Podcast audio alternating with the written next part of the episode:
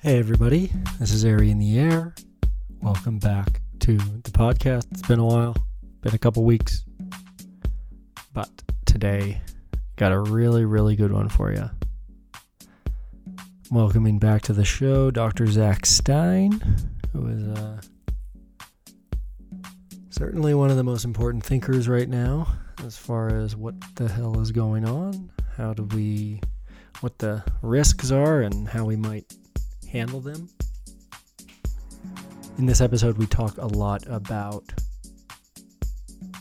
the archetypes of generational transmission. Essentially, how do the boomers raise millennials? Why are the boomers holding on so tightly to their jobs, to their resources? Why are they fighting? This is such a crazy episode. Honestly, it's mind boggling. Um,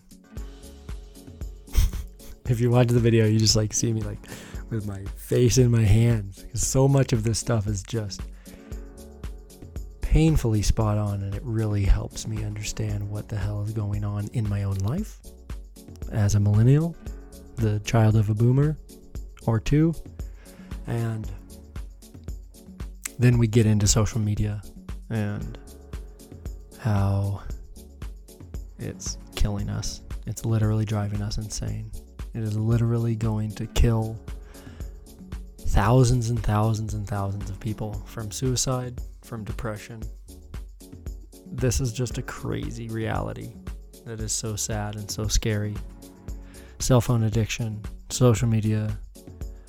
These are things that I have recently come to terms with my own involvement in. I have felt these things in my life lately, and I've had to take some pretty serious action into uh, managing these things in my life. And the thing that I have done is delete the apps off my phone and block it on my laptop. So it's probably why you haven't been seeing me there. And I haven't been there because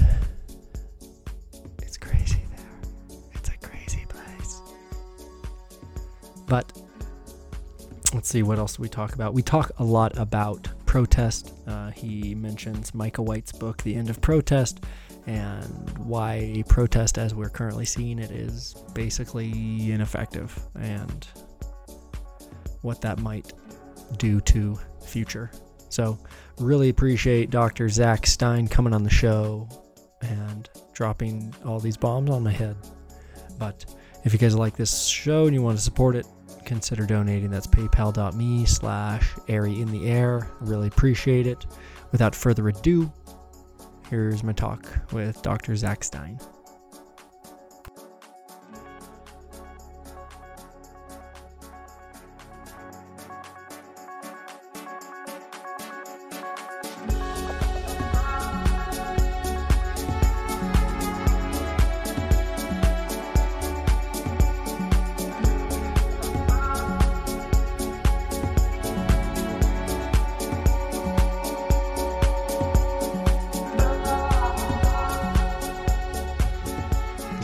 Thanks for being here. Stoked to have you back. Good to be back. Are you in Burlington? Uh, I'm actually in Waterbury, which is right by Stowe and Montpelier. So right, Mm. right in the middle of the state by the capital. Cool. Well, the world has been changing since we last spoke, as you predicted. Changing. Um, and there were things that you know. This morning, I reread the um, the war that broke out in heaven. Your article back from March, Feels like a lifetime ago I wrote that. doesn't it? It feels like a very long time has passed. Time has been condensed. It has been. It's really weird. And there's been like, this is, uh, it's been such a strange time for me. I have never in my life had to manage my mental health consciously. Mental health just has never been a thing for me. I just, I just play and I just have fun and I'm just happy. And things have been really weighing on me. And I think one of the things that has really weighed on me is like the meta crisis. Like it was fun to talk about when it seemed abstract and then as I really like start to see the systems breaking down in front of my eyes, it's terrifying. And I feel like I looked into the guts of the beast and I can't unsee it. And that's really scary. It's really scary. And I think that what I'm really concerned about, especially right now, amidst a bigger or amidst another crisis that is with our equality and our social systems, that one of the things being like kind of swept under the rug is the general, like, how do I say this?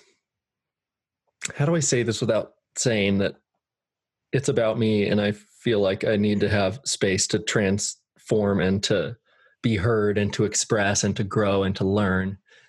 Um,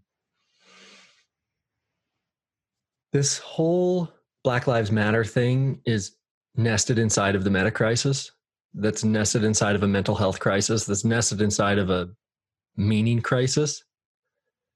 And I don't see a lot of recognition of that. And I guess I'm curious as to what you see right now, like particularly in regards of Black Lives Matter and social unrest. Um, there's a part of me that's really afraid of rage and like, you know, this uh, Schmachtenberger made a quote the other day that said, "We can be outraged long enough to burn this house down, but we can't be outraged long enough to learn how to build it." And so I'm just curious about the motivating emotions that are going around in society right now and what you think of them and yeah your just your thoughts on that Totally. i mean just to to jump right in uh i mean there is a tremendous amount going on right now um and i think there are probably a bunch of things that could be said. So I'm trying to figure out what the most useful way to frame it is because you you mentioned this nesting of the kind of civil unrest, protests, kind of uh, anti-racism, social justice, kind of then transforming into actual riots, right? Which happened for a while, and mm-hmm. and you're also you're also looking at the quarantine, right? those are two major, huge events, right? Uh, which are related and also emerged, as you mentioned, in this context of a pre existing mental health meaning crisis and crisis of many of the other social systems and basic infrastructure. So, um, so that's a tremendous amount. And there is kind of uh, no easy way to talk about it at this point because the other thing that's co-occurring with all this is a kind of uh, destruction of the what's called the epistemic commons right? It's uh, akin to like an ecological destruction but it's a destruction of the life world. It's a destruction of the ability to um, communicate to educate to care uh, and so that means that almost anything one says about a topic like Black Lives Matter uh, is um, complicated, controversial, mm-hmm. mm-hmm. vexed.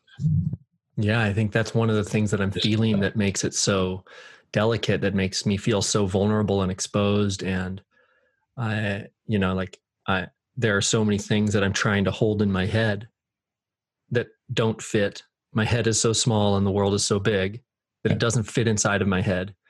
And then this is something that's like really socially charged, really emotionally charged. And it feels like there's pressure to push it inside of my head. Yeah, oh, there is absolutely.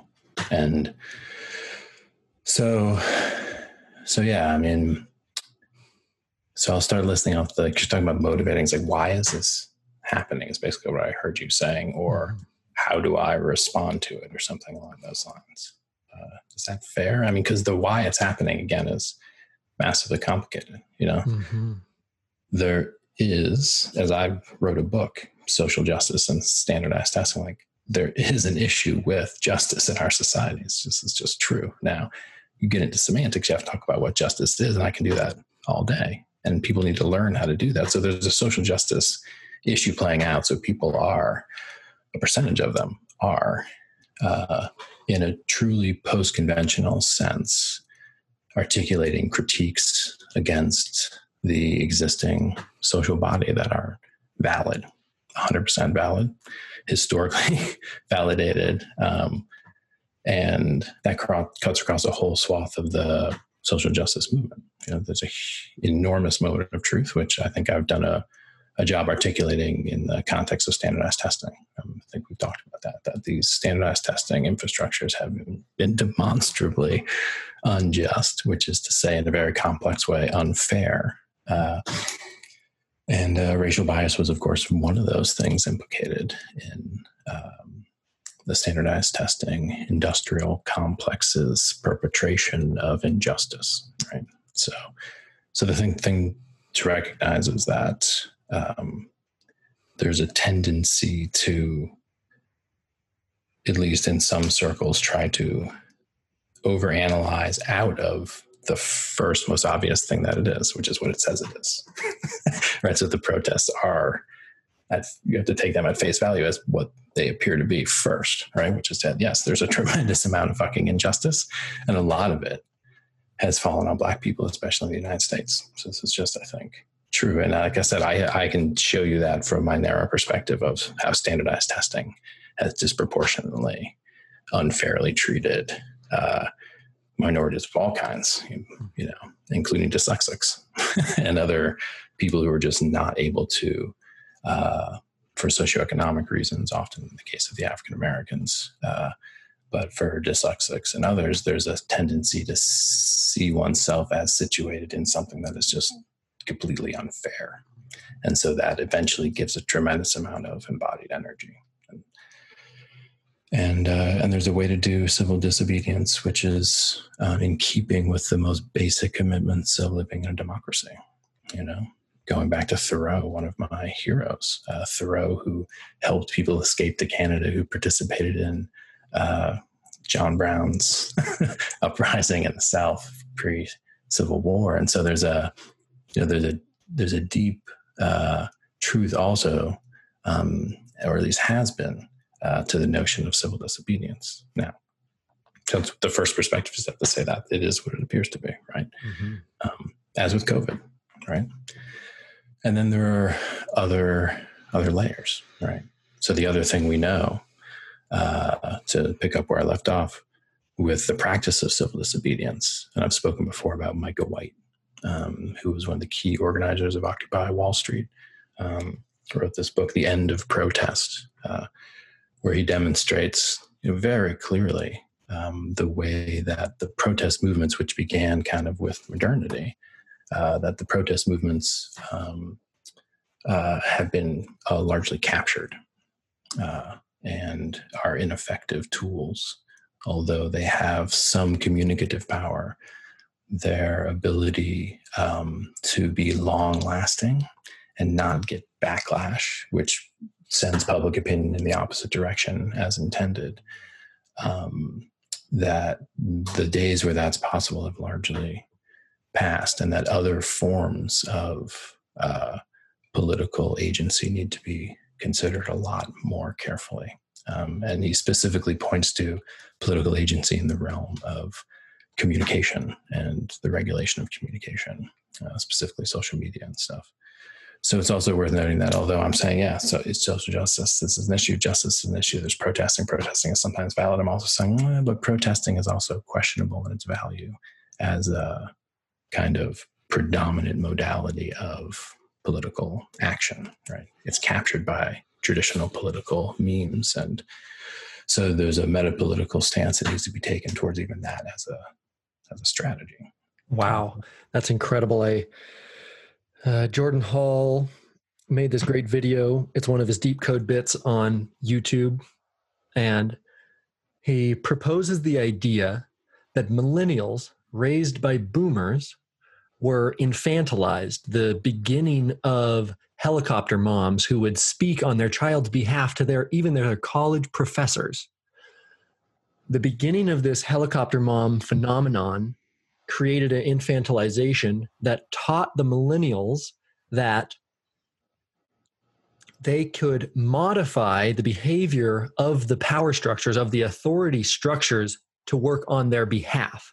Essentially, they could modify their mom's behavior to go to the school and speak on their behalf. And in doing so, the millennials' agency got switched into believing that it was that that their agency rested in modifying the power structures or the authority structures, specifically the boomer authority structures, which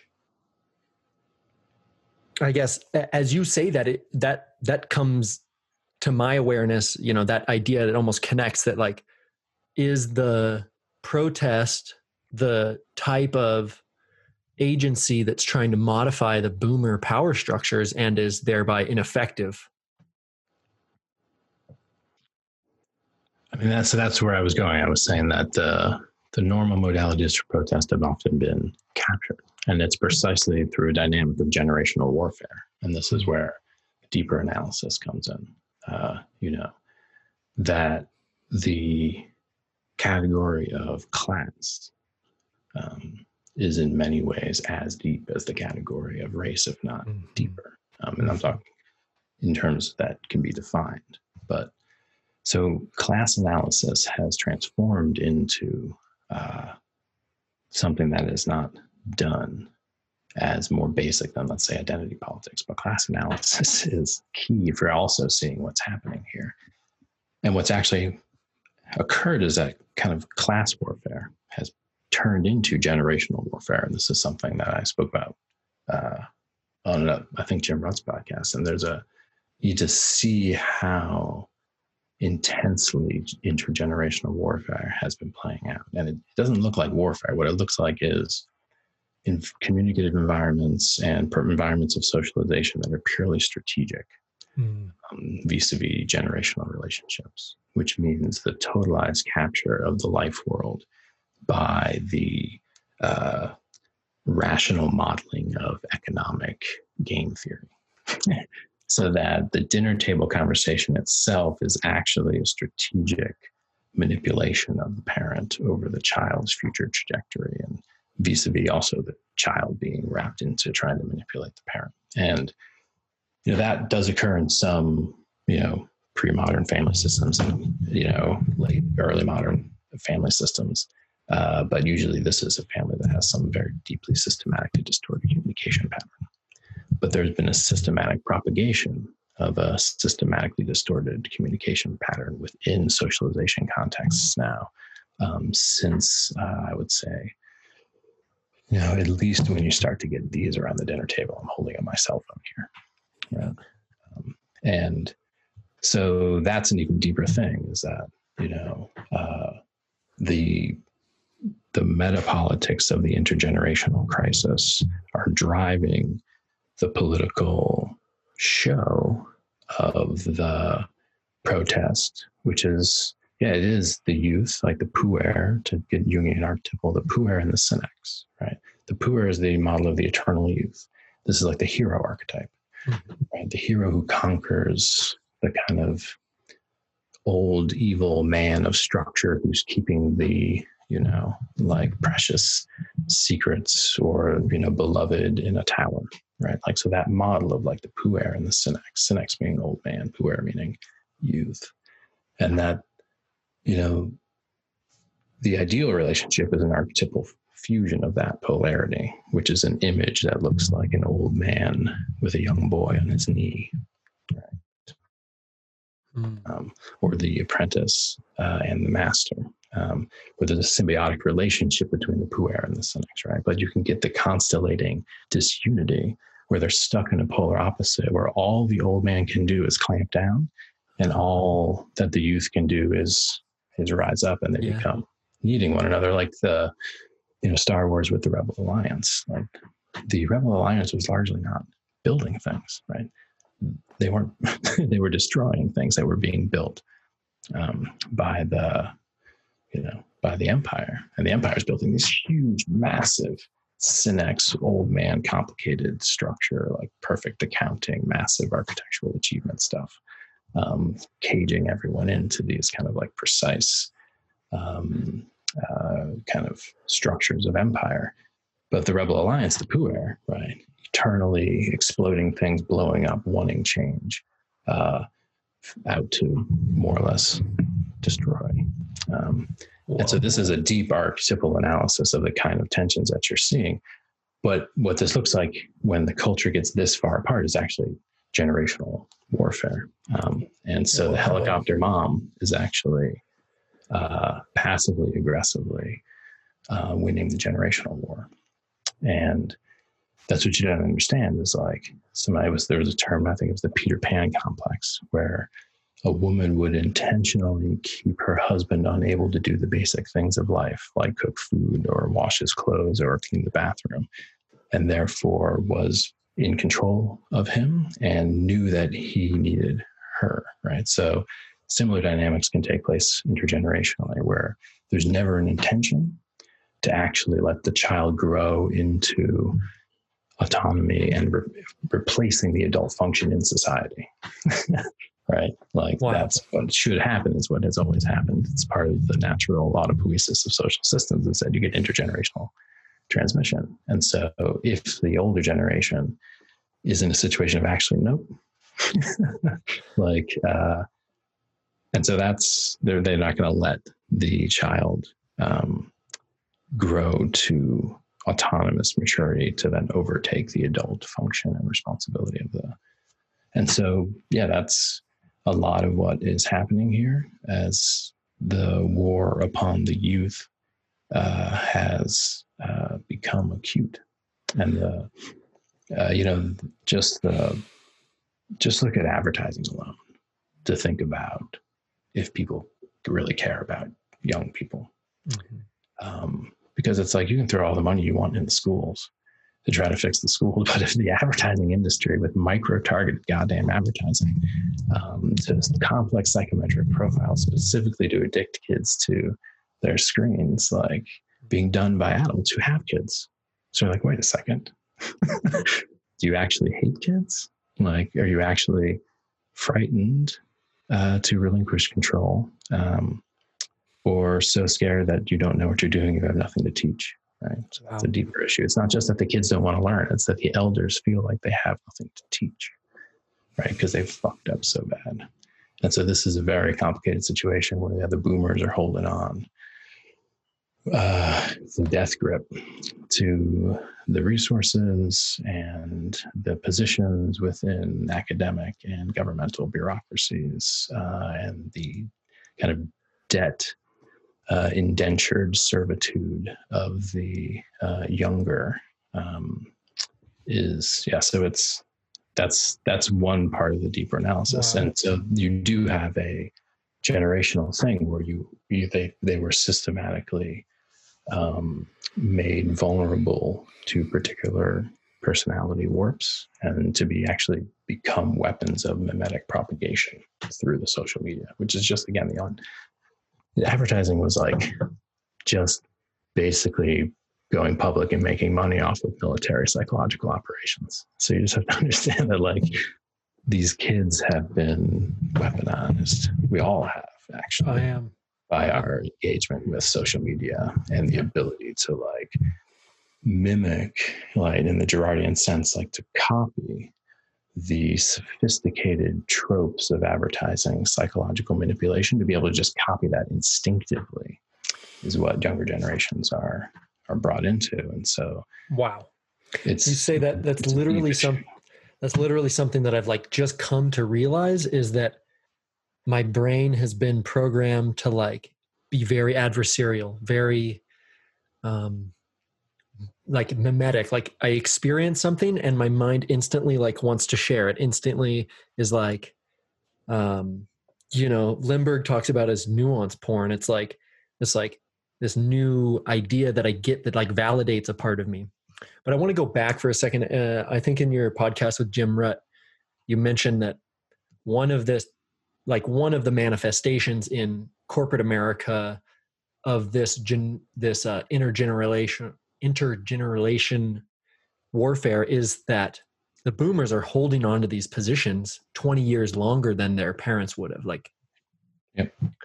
and this really starts to get at the heart of what your your expertise really is in is parenting and education and as it seems to me and i would love to hear like okay this is like help let's let's go back a little bit and let's help me understand what this warfare looks like between the boomers and the millennials and help me understand what a hypothetical ethical parental relationship actually might look like. What does healthy generational transfer look like? Right totally. Well yeah so my expertise is in education not so much in parenting although human development yes i'm not a parent and uh, but i know some and so yeah so i can look at this from that perspective. And I see parenting actually as a subclass of a broader category of education, mm-hmm. and education being just a, I define it more more essentially as all of the institutions and practices, formal and informal, within a society that allows for intergenerational transmission. And so the truth is that humans have been able to do this well for a long time because we've existed. And so the first thing to get is that it's a it's a species specific trait to be able to engage in the dynamics of teacherly authority, which is to say, to be able to raise the young, right? Um, and so that's the first thing to remember. So, like Chomsky and grammar, right? Species specific trait, this whole language thing, right? You don't usually teach a kid to speak. He's just listening and imitating and starts talking, right? Uh-huh. Uh, and same with walking, which is another species specific trait, walking upright, right? So it's there, latent capacity, um, and that's why when people say with parenting, just go with your intuition, this is actually true. but we're so overlayered with mimetic, with mimetic confusion and neurosis and other things that we that we at this point can't trust intuition unless it's refined. So it's the first thing I'll say that this is not some skill that needs to be kind of learned. It's a capacity that's implicit within all humans and everyone in their life has experienced it it's it's actually ubiquitous you know like uh, it's just that it's becoming uh, brought up into a culture where informational warfare has replaced um, what used to be uh, the shared space of reason and socialization right so I, i've spoken about this at the human data commons i spoke about it i'm writing about it in this meta modern reader that's coming out but if if all there is is culture war, then there is no education. Like full stop. If if culture becomes so weaponized that the only modality of cultural expression interaction is akin to warfare, which means strategic interaction, not actually earnest seeking of mutual understanding, uh, right? Uh, and kind of communicative shared action and self-understanding like no earnest interest in that just uh, warfare. Uh, and then the content becomes mixed in which is to say not, not just how you're fighting but what you're saying. The content of what is mixed in is also weaponized. That becomes like more than 50 60% of what passes as culture uh, then you're in this potential to have a catastrophic bifurcation of intergenerational transmission uh, which is to say that the ability for that teacherly authority to be assumed and for the younger generation to step into educational relationships and then take over the adult function of society, you can't do it. uh, you have so radically complexified the conditions of socialization that, as I mentioned before, you get a kind of systematic warp in character, structure, and capacity. Uh, and so that's the first thing to note is that it's there implicit, but we're pretty far along this path towards kind of like totalized informational warfare yeah. as the nature of culture. And that's why it seems like there's no adult in the room. You have like a adolescent that's like rising up and rebelling, but the people who should be the adults are like clinging on to this this authority in a what seems to be a vastly immature way. Hmm. Well, I mean, it's actually like it, it's it's not immature in the sense of regressing to childhood. It's kind of like when people get aged and they start to have the gestures of infants and young children. It's mm-hmm. more like that kind of grasping. Mm-hmm. It's important to get that this is still a Senex energy. Both structures have been warped by the polarity, by the splitting, by the cutting off of the youth, right? The father misses the son as the son misses the father. There needs to be this sitting of the youth, the knee of the elder, and then learning across multiple intergenerational trans. So it's it's like there's a there both parties are heard. Both personality structures have this warp, and um, so so yeah, that's speaking to kind of some of the the dysfunction, right? But you also asked about well, what does it actually look like? Um, and so it it looks like, um, and I've talked about this before, that difference between raising and designing, right? That raising a child is different from designing a child. And, and this has to do with the basic attitude you're taking towards the next generation, right? So think about it, not parent child in a household, but think about it like elders, youth in a civilization, right? So that total, what's the total attitude of the elders towards the youth? is an attitude of raising or is an attitude of designing? And so it's been very clear for, and again, back to advertising, it's been very clear for decades that the attitude has been designing on a large scale, no holds barred, uh, and that it's moved into the family structure even more carefully.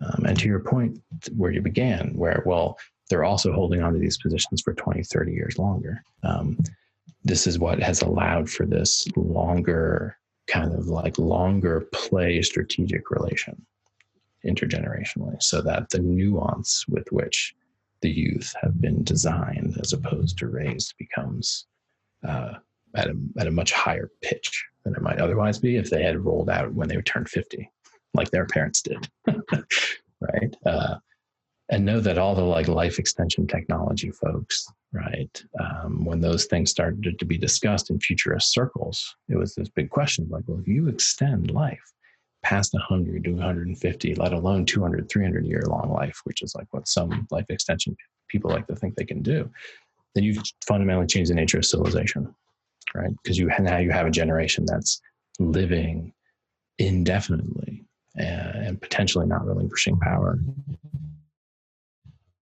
uh, for a century, right? So that's, I think, a self-terminating civilizational pattern, unless we uh, can evolve some very, very nuanced ways of getting churn in the autopoietic reproduction of society that doesn't involve death, which is to say, retirement, uh, and um, or multiple careers or something like that. But yeah, that was kind of a digression. But you know, the main the main point is that um, the attitude of design, as taken from elder to youth, which is to say, the attitude of design, which is the backbone of the intergenerational warfare, uh, needs to be relinquished, essentially. Um, uh, but that's super dangerous because they've been designed like and you have to understand that if you have been raised in such a context where the sense that you have the freedom to construct your own identity has not emerged, which is to say, if you feel designed, then the moral self understanding when you have done something is not look what I've done, it's look what you made me do. It's very different, right? And that's a subtle point, but it's very important, which is that if you feel that you've been designed, that you are not, in a sense, living the life that you could choose to live, but rather living the life someone else has more or less made you live, made you become, uh, then it becomes actually a more complicated thing to take responsibility for yourself, right? because you didn't really actually make yourself. You have a subjective feeling that the self you are, the capacities you develop, the attitudes you have towards things, the way you regulate your emotion, that these are in fact more or less imposed upon you. Now that that's not that's never entirely true, but it can be more or less true, and subjectively it can often feel very true.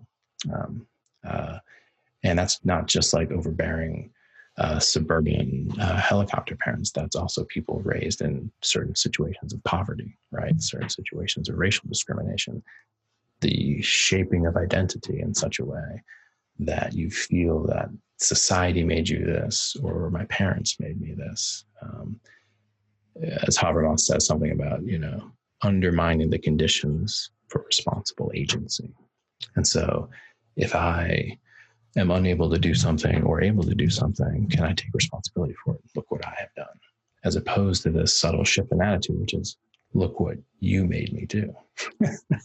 uh, and that's, yeah, that is an unfortunate, uh, but um, it's an unfortunate but not unsalvageable situation. So that's worth saying is that the puer and the Senex can be reunited. Um, but it takes setting up a situation where everyone loses face together mm. because we're so confused about who's guilty. Um, mm. And the truth is, everybody is. Right? It's everybody is. And uh, that's not to say that some aren't more guilty than others. There certainly are some who are more guilty than others. It's not a relativistic claim, but it is a claim that the languages that allow us to move forward are languages that allow us to lose face together. Tell me about losing face together. Uh, well, I mean, it's it's the idea uh, which is, I think, essential to all esoteric religious doctrine, um, which is that the only way through to the other is actually to lose the uh, kind of arrogance of self, right? Mm-hmm. That cognitive empathy is one thing. Cognitive empathy is where I can think about what it must be like to be in your shoes, right? But emotional empathy is different because emotional empathy will hash you to lose the arrogance of self, right? The emotional empathy allows you to actually feel what it's like to be in someone else's shoes, right? not narcissistically project yourself at what it would be like for me to be in that situation, right? but what it's like for them to be in that situation. And that can never be perfectly achieved. But the degree to which you can lose your own face, give up being right, uh, and live in the truth that's actually there in the other, that is part of what is needed to heal the intergenerational transmission. Right? um, and a relationship.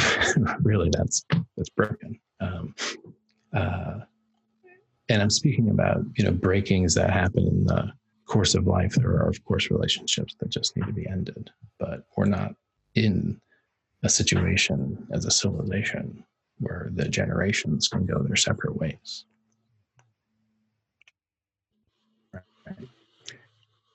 Uh, we have to find a way through and uh, right now, there's overwhelming asymmetric power on the side of the older generation. Um, although the TikTok thing with Trump was interesting because that was just straight generational warfare right there. You know, uh, now the question of whether there are uh, again that these TikTok stars are just being instrumental, instrument, instrumentalized and weaponized by elders, which is to say that they were shown how to do it, told to do it, paid to do it by older people, uh, or egged on to do it. Uh, that it maybe only benefits the elders, even though it was a trick played by the youth. So I'm not, I'm not well, familiar with that. We're in a situation of capture. Oh, it was, uh, and again, I'm, I don't know exactly the details, uh, but you know, the Trump rally in Tulsa, there were like a million tickets people attempted to buy, and so this sense that this thing was going to be packed, that every seat would be full in the house. Um, but in fact, those million tickets were largely bought uh, on false pretenses by a bunch of adolescents who'd spread this thing on TikTok to do so. Um, I don't know exactly how it went down. And then the rally ended up being completely, you know, way, way less people. It looked almost like empty in some parts and was an embarrassment for Trump because he'd touted that there were all these people coming because he'd been tricked by a bunch of adolescents on TikTok, basically. Uh, I mean, it's not hard to it's not hard to imagine if you know wow. if you if you know anything about intelligence operations in the states and things like. It's not hard to imagine that Democratic, you know, party could get these adolescents to do that. That they didn't come up with it on their own, but they maybe they did, you know. But in either case, it's it's another example of a that there are generational warfare dynamics in play, um, and so, uh, yeah, that's the situation, and that's usually the situation during uh, total kind of transformations of uh, the world system, which is to say, in prior contexts of civilizational collapse slash transformation, you also get similar dynamics of um, complex, contested intergenerational transmission, which is you know, another way of saying generational warfare. Um, but modernity took it just to industrial scale and so the youth have just been under the thumb for a long time. And uh, like I said, now for the long time under one common generation, which has made it just this a much more acute situation. Because um, the baby boomers kicked their parents out early. I mean, the baby boomers took over the universities with like their 20s and 30s, uh, changed everything. And then they've just been sitting there. And then maybe precisely because, and this is again with Jim Rutt, like maybe because you guys, Jim, knew that that was possible, you controlled your kids so precisely that they would never be able to overthrow you. Um, uh, and the more you're doing things you're not proud of, the less you want to be overthrown. Because when you get over, when the generations roll over, you have to hand over what happened, right? Like you don't just hand over resources and power; you hand over the wisdom of what happened. Tell me everything, right? That happened, so I can take over your work right? This is the this is the request. But if you've done shit you're not proud of, then you're definitely not going to just hand over the keys to the kingdom to the youth because they're going to go through all your files and see and see what happened. And that's another thing that's playing out. Like the Senex, because the Senex becomes so twisted and old and unable to relinquish power, the secrets become darker. The Senex becomes darker, more depressive, more clamping down, more f- fragile and ri- rigid and recalcitrant. Um, and also more desperately seeking uh, release. And so, similarly, then the, the puer splits off harder, and the youth become more irrational. The youth become um, overtly uh, emotionally demanding. Uh, you get martyrdoms, you get the hero's journeys that are inevitably self terminating and self defeating. You get all of those dynamics of the split off puer uh, get stronger too. Um, and uh, yeah. So that that's a deeper uh, a deeper cut, but I think the the quickest way to doing something about it, as I've already mentioned several times, is thinking about the informational ecosystems and the communication dynamics that you're actually involved in, uh, and work very hard to change those contexts of of socialization and interaction for everyone. And wow. that's a long that's a long way of saying basically like spend a way less time on social media um, and uh, work to have social media itself um, changed because wow. that's that's really the only way out is you're to, the scariest you're the nicest scariest person i've ever interacted with this is so terrifying and the things that you lay out are both like i have like a revelation like i feel like pieces come into like pieces click together both in the way that I experience my generation, the way that I experience the world and the discourse, as well as my own fucking childhood. This happened last time we talked of like, holy shit, like me being drugged for ADHD as a young adolescent, like that was more painful than I realized. And like I had this revelation as we talked that I was like, like, ow. And now it's like, holy shit, you're so right about the worse things you do, the less likely you are to happily hand over the ledger of all of your of all of your doings. And now this pile of shit that the boomers have to protect themselves from just gets deeper and deeper and deeper and deeper. That is just crazy. That's a crazy way of looking at that. And honestly it's something that i'm going through right now with my relationship to my parents. Of like wait a second. If my brother was born when i was 11 months old then what were you doing when i was an infant? You know i'm just like kind of coming back to like question some of the things and so wow that is a incredibly astute and profound um, look at what's happening right now. I really appreciate that and i think that the the uh, thing that you were segueing into is something that i have since we last spoke i have realized in a way that is quite painful for me i mentioned earlier that i have recognized my own conditioning for my mind to be adversarial, for it to be like shareable, for my all of my thoughts are like some kind of meme that can be shared to like build up the case of my own beliefs, like outwardly.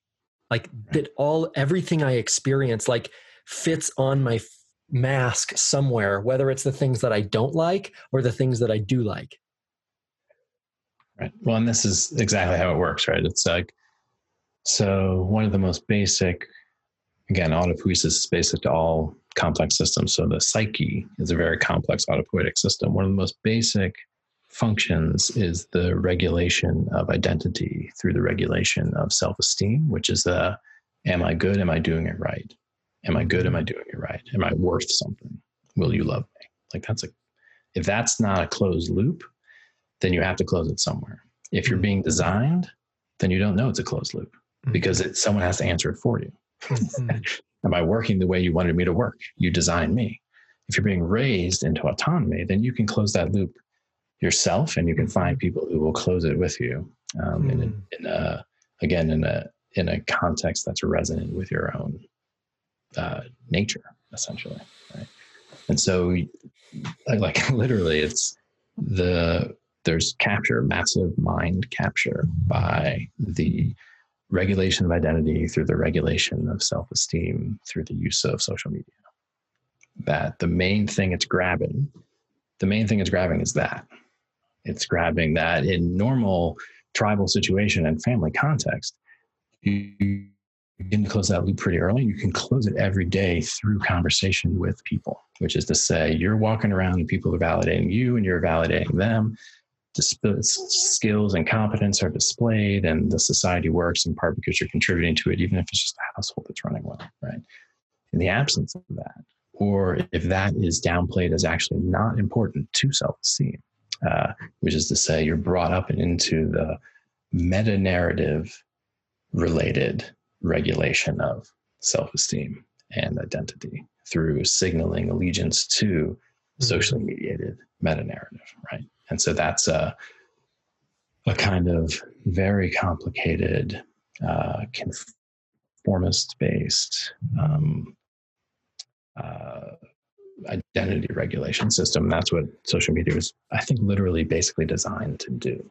uh, which is to capture to capture your ability to feel good about yourself and make it dependent upon the um, validation through asynchronous text based and image based uh, communication, which is different than the regulation of self esteem through embodied gesture and co presence with wow. joint attention. Right? It's, I hear, I hear it. So that's some wicked. That's some wicked shit for sure. And I hear it is identity regulation and validation through virtue signaling as opposed to embodiment. But virtue signaling is too specific of a term because it's okay. not just happening in virtue signaling, because it would happen to those people who are not virtue signaling, right? It's happening through use of social media. And, you know, if you take a very complex view, it's happening across different developmental levels as those levels interact through the social media ecology, right? So, uh, but it's still the basic capture of a um, fundamental need, essentially this this need for the regulation of self-esteem and self-worth, um, and so so that becomes this dangerous, vicious feedback loop where if you're if you're needing to do that through social media mediated interaction. And that social media engine is actually not designed to facilitate that. It's actually designed to make money by capturing your attention, which is to say, like, you know, maybe this wouldn't be so bad if we knew this about how people's identities worked. And we created a social media environment that was actually fit to the architecture of the mind said it was a healthy place to engage in identity creation through asynchronous interaction with others, right? But it's not, right? The social media environment is, is designed to just capture your attention and sell you advertisements for profit. And then at a deeper level, it's designed to manipulate you through those advertisements to do certain things in the world. Uh, and so, yeah, that sucks. It's like the biggest problem we have is that our minds have been captured uh, and we're regulating our identities and self-esteem through uh, you know media of communication that are not fit for that purpose. Holy shit. I see it in my life. I see it. I've i've been i've grown up in just the perfect time. Like from the time like i got a facebook account when i was like 17 or something. It was just like the perfect timing for me to for my identity like that was really when it was like crystallizing and i've just wholly grown up with that as just such a foundational means of communication. Right. Fuck. Totally. Man fuck. And i'm pretty autonomous person. I'm pretty like it, it totally. You spend six hours up in the air flying around. Exactly. Yeah. exactly. I have things that just like i have to be outside. There's no way to there's no way to use my cell phone then if I tried. Right. But it's like holy shit this problem is so huge. Cell phone addiction I I literally have only in the meta crisis have I fully come to terms with like my own cell phone addiction, my own screen addiction. And right. I, I mean only just beginning to do that. I'm only just beginning to do that. That is such a that's such a fucking hard thing for me to admit. That's such a hard thing for me to admit because I really like when I have people over and they stare at their cell phone. Oh my God, I just resent that so much. I resent that so much. Right. I know I project my own like disdain for the part of me that's addicted to my cell phone onto everyone else. Yeah, totally.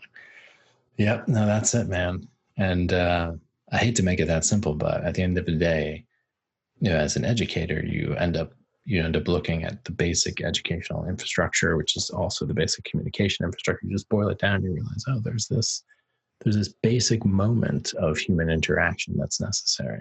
When we don't, there's no place for it to happen. This moment of teacherly authority, this moment of the conferral of identity, self worth, right, through real, legitimate, cross generational, um, uh, you know, the yes of the Father of this, and uh, yeah. So it's uh, we will see if the tide shifts with people's use of social media. Right now, it's I think peaking basically. Holy but, shit! And, and, but we're in the middle. We're in the middle of a mental health crisis, as you started us out with, right? Mm-hmm. And so that, that's gonna that's gonna start to become quite hard to ignore, um, especially when uh, the adolescent mental health situation becomes, uh, you know, acute in um, context of self harm uh, and just uh, more overt disability. And so that may be the thing, just like lung cancer was for smoking, uh, that kind of allows us to see that this technology is, is basically toxic. It's basically broken. Um, so tell me. So that that could allow, and that's going to happen sooner than you think, um, in terms of just the numbers when you look at the correlations between uh, adolescent mental health. And at the end of the day, I'm talking about fucking uh, uh, suicide. Um, and so that uh, that data will become harder to ignore and kind of downplay. And I think we could see uh, more of a um, you know more of a concerted effort of, of people figuring out ways to do things differently. That's my hope. Yeah, I guess the acute manifestation of that deep problem is our children start killing themselves. in huge mm-hmm. numbers to make us wake up to the reality of what's been going on for what is now at least a dozen years, if not, you know, 15. Yeah, no, I mean, it's terrible. It's a terrible thing to say. It's already happening.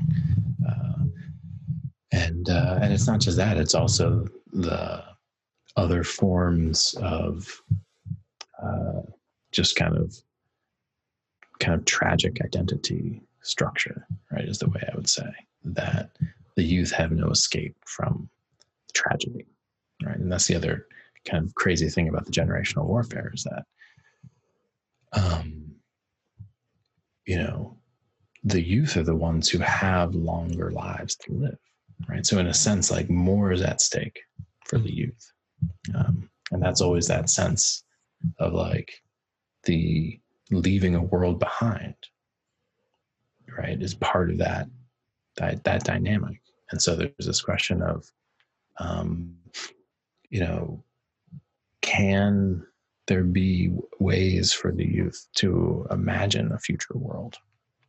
Uh, and I think there are, but I don't think that they're readily available and obvious because. What do you mean? What do you mean when you say that that they can't escape tragedy? The youth cannot escape tragedy. So, like, uh, when you think about the depression that's coming, right? Uh, starting probably, I'm not talking about psychological depression, I'm talking about economic depression, the economic depression that's coming. Um, you know, uh, more young people will live through that than old people. Uh-huh. Like that will shape their identities in the formative years uh, so that, you know, they will grapple with the world that's been created longer. Uh, and this is just the truth of it. And so it's just underlining the irresponsibility of the Senex and the warp of the Senex perspective into understanding the present on its own terms when you have to understand the present in terms of the people who are about to inherit it, right? Which is that the Senex sees the world only as it's known it and can't imagine a future world, but the youth have to imagine a future world. uh, and so, yeah, that pathological Senex leaves no room in the imagination of the youth for a better future, basically. Um, and that, you know, that's an intolerable psychological situation. Uh, and again, like I said, these are these are these are different than the problems we have with like that there are limited resources on the planet that we can't keep, keep extracting. Like this is not a technical problem. This is not a innovation that's needed uh, that requires like hard math problems and stuff, right? This is about how humans uh, choose to treat one another. Uh, and it's about where they place their time and attention and basically their will.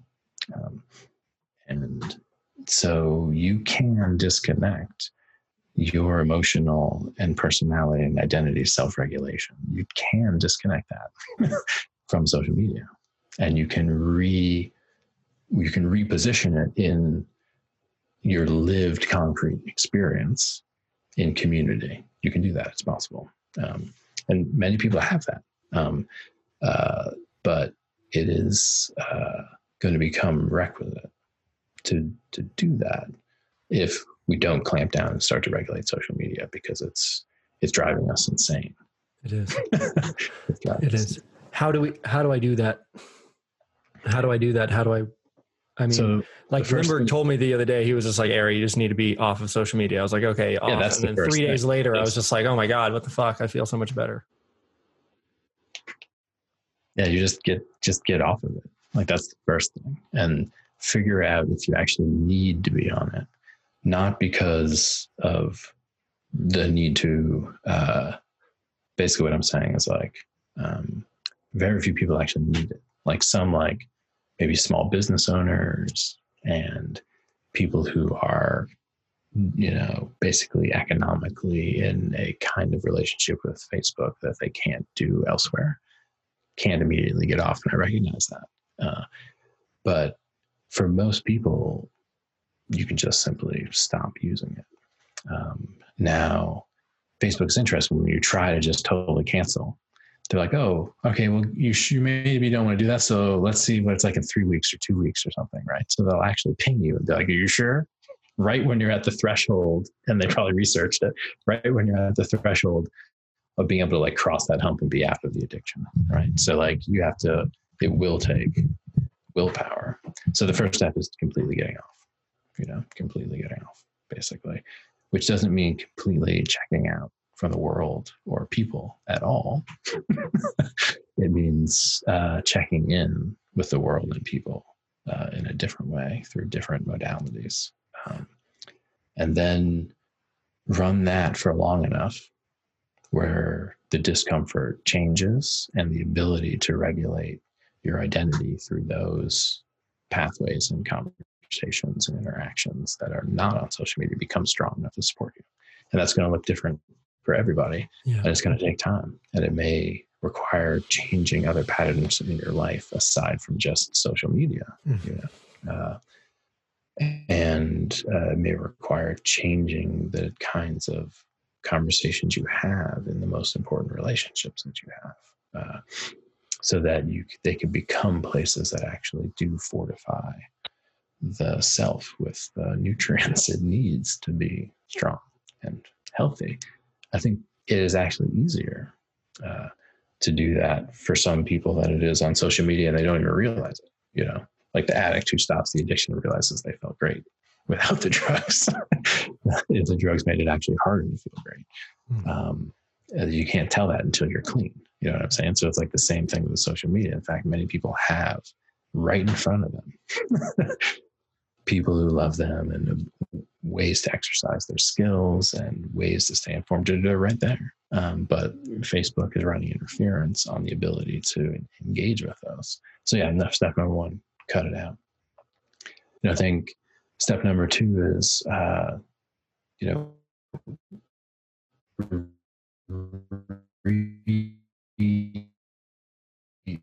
evaluate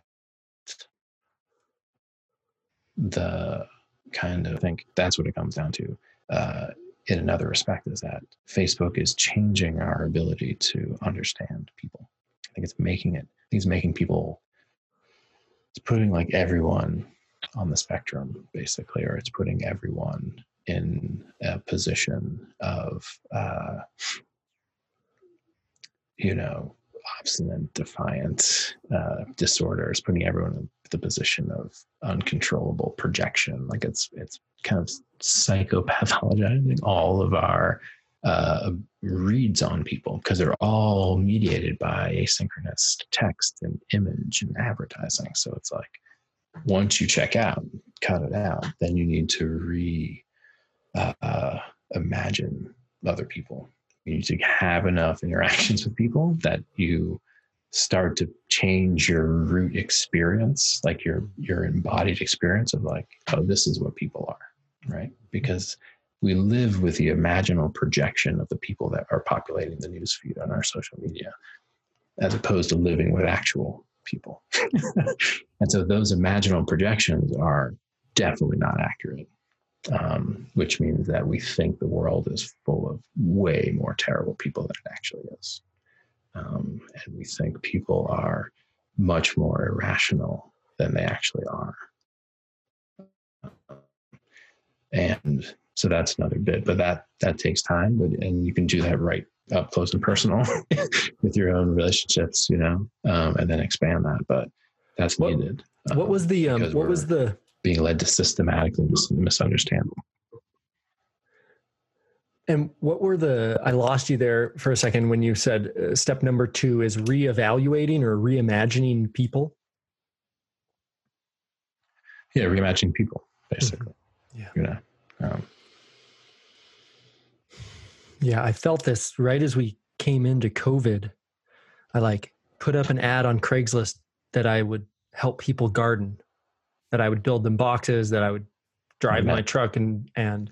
I wish you lived around here. I'd, I'd employ you. yeah, um, that I'd like deliver the soil and yada yada, and it was like a pretty stark realization. I was like, wow, I feel like better just being in communion with the community, like being around real people. I was like, people love me. Like I've been a professional athlete for so long, which means that I basically email ethereal people that I've never met and beg them to like find some kind of nebulous marketing value in my content, as opposed to like, hey, shake my hand. I'm going to build you a garden. You're going to grow some food in it. It's going to be great.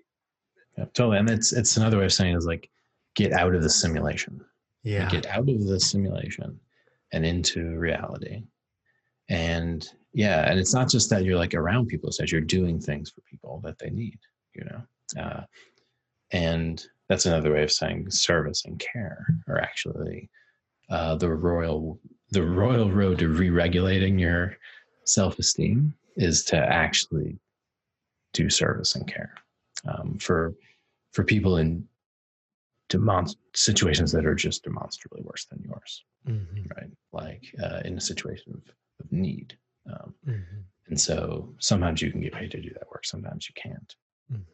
but uh, that again research shows to quote the research like the research shows that one of the best ways out of depression is to actually do caregiving or service work um, and uh, and so similarly when you're you get cut out the you know cut out the social media entirely begin to reimagine people and the best way to do that is probably through some kind of service or care like Mhm. concretely administered not like working as a social media activist or even marching and things. I mean although there are conditions within the protests situation that can create real context for caregiving and actual service as opposed to like needing to get the picture to upload to your social media account to regulate your social like that you're having the protest for the way it appears within the simulation Mm. right this is what Micah White talked a lot about in the end of protest what that occupy ended up being done for its presentation in the simulation of social media as opposed to being done for itself so you need to find those situations that are done for themselves as opposed to being done for the way they're re-represented into the simulation. Um, and uh, that's that's how you break the thing, right? You break the thing by being here without it ever being re-represented. And then it's done for what it is. It's not done for how it appears in the simulation.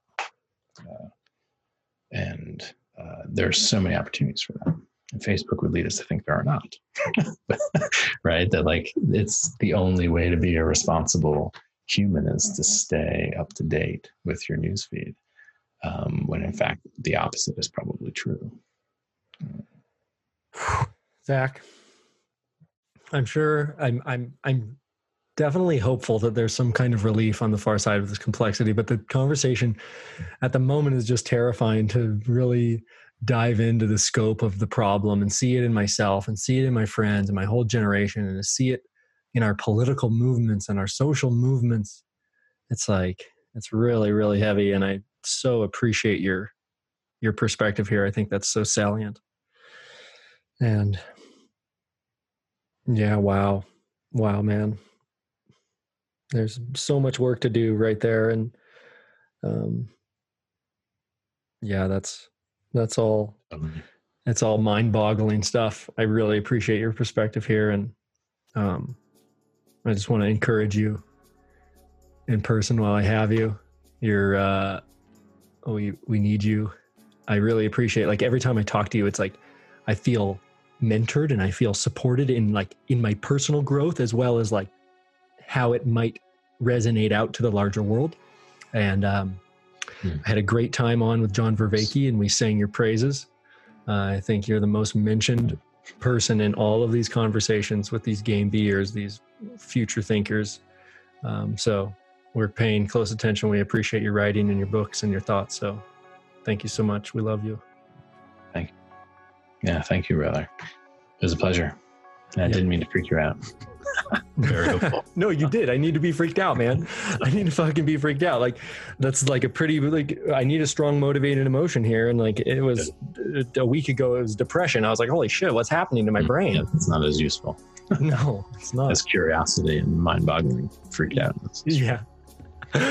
okay, man. Let's talk in four weeks. Yep. Okay, Zach. Thanks, buddy. Later. Later, man.